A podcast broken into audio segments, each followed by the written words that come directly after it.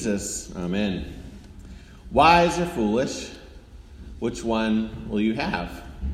And what's the difference between the wise ones and the fools? Well, the fools, the fools get distracted. And the wise ones, they keep their eyes on the goal. Now, this parable that we just heard is a very difficult parable to interpret, and uh, every year I kind of struggle with it. Again, not, not exactly what you want to be hearing from, from the pastor as he's in the pulpit, but, uh, you know, there you go. It's a difficult one.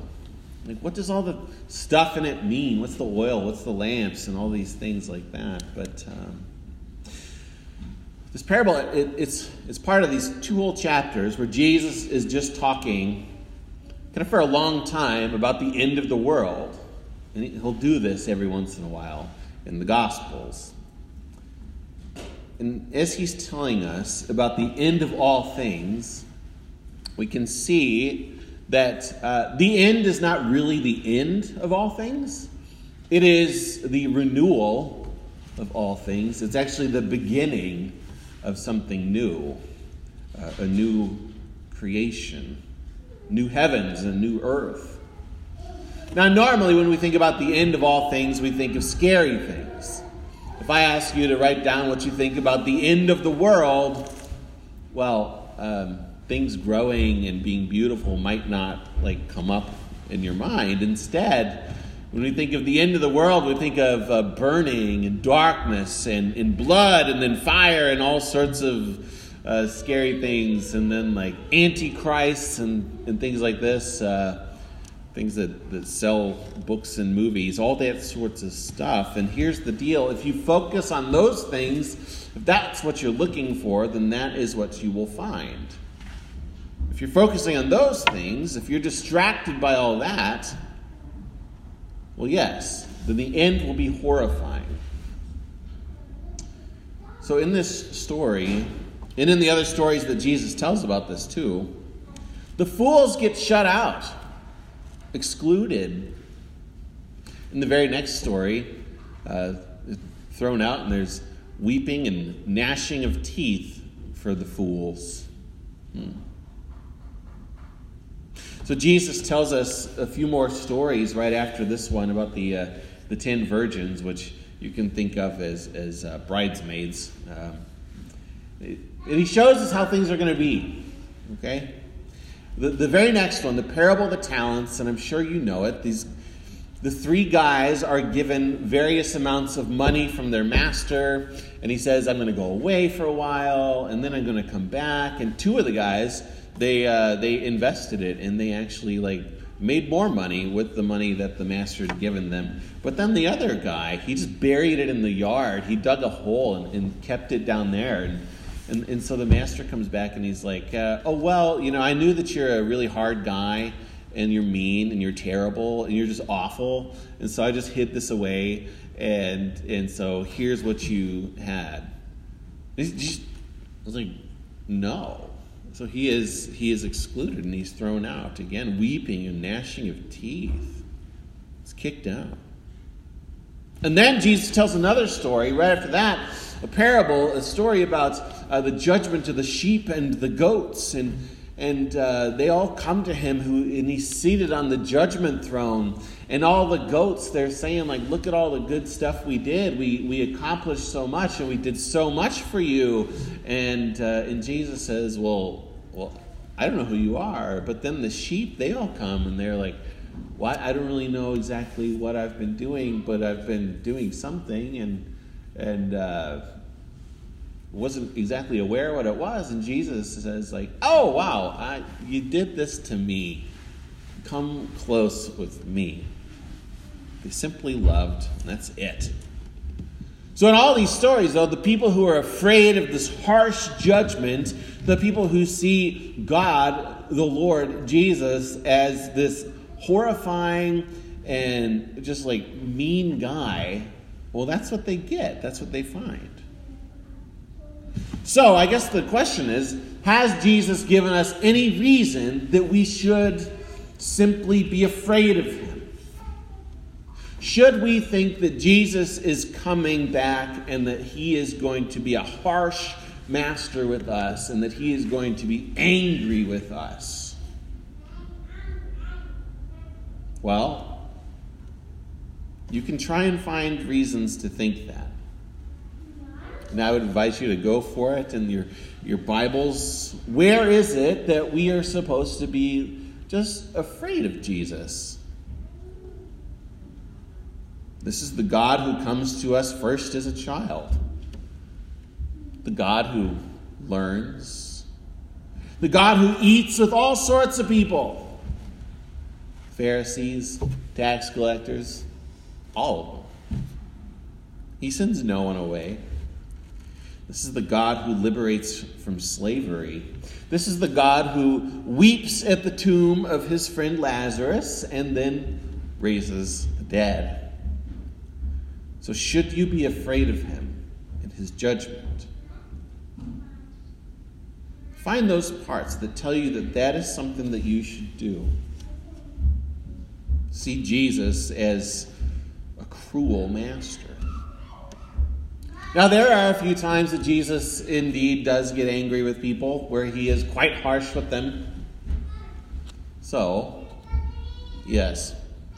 The people who don't think little children should come to Jesus, and then the people who are trying to make a profit off of the temple, well, he's quite harsh with those people. People that trust in themselves that they're righteous, well, yes, they should be afraid. And they've shut themselves out from grace and from mercy and from love, and they are fools for this. They did not listen when he talked of love, and only when he talked of punishment. All they heard was the do more, try better, gotta be perfect side of things.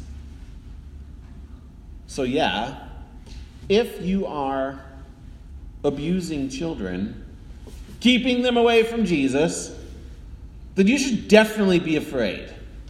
Like, repent of that right now. And if you are trying to keep people away from Jesus at all, yes, then you should be afraid. He who calms the storms, he who heals the sick, who raises the dead, he will return. And if you think that there is some way to buy him off or to make him happy with you, then you are in big trouble. He does not need anything that you have, and there is nothing that you can do to make him pleased with you.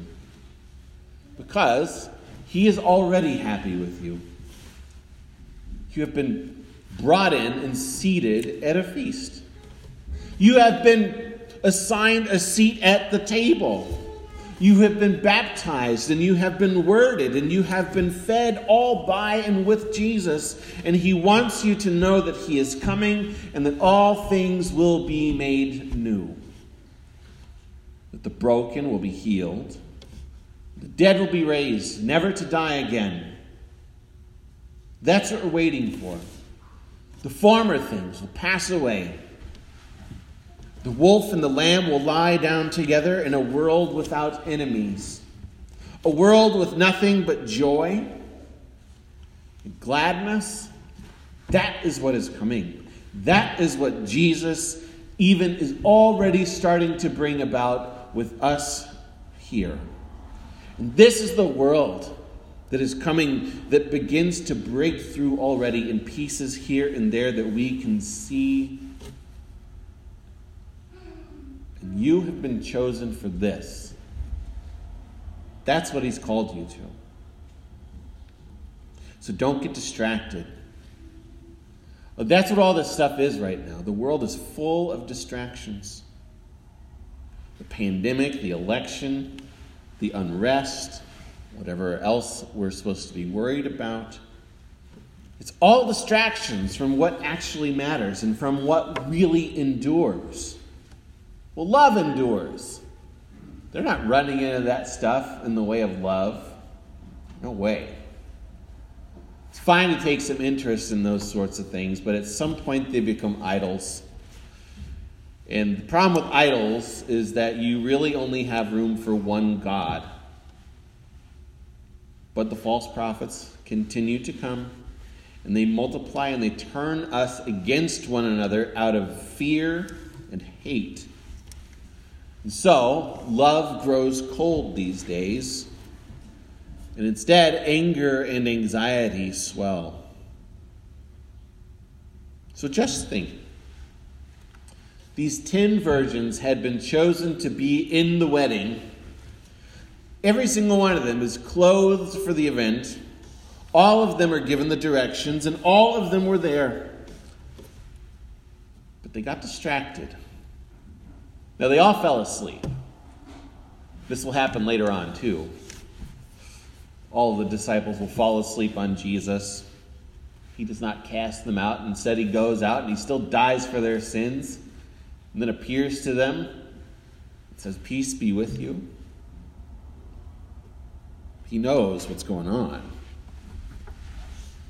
But there they are, the ten virgins. They all fall asleep. And then, when they hear that he is coming, they get startled awake. Well, the five foolish ones, they're afraid of his harsh judgment and they run off to get something to make him happy, and so they are foolish. They got distracted, they forgot who he was. Rather than looking to the bridegroom, to the coming Lord, to the one who redeems all, they looked to themselves, and all they could see were five fools with no oil in their lamps, when really what they were were these chosen and beloved, beautiful bridesmaids. That is who you are. They didn't trust him, so they're fools. They ran away. The wise ones, they just stayed. That's it. Now, we're not told in the story, it's implied. There's other people there too, aren't there? There's other people at this wedding feast who are rejoicing in the presence of the Lord, who likewise had not run off, but indeed were chosen and brought into the feast too. And they all waited for him, even though he was taking a long time to get there. Isn't it great in the story? It says, and the bridegroom was delayed. And we're, we're not told exactly what this was. Uh, I don't know, maybe the photographer was taking too long or something like that. We've all been to those weddings, but does it seem sometimes like he's forgotten about us? Like maybe it's never going to happen. We've been waiting for a long time. We've been waiting for almost 2,000 years. Is he delayed for some reason? Well, do not get distracted. Keep your eyes on Jesus. He knows what he's doing, even if we don't understand at all. He's coming, and he is coming very soon.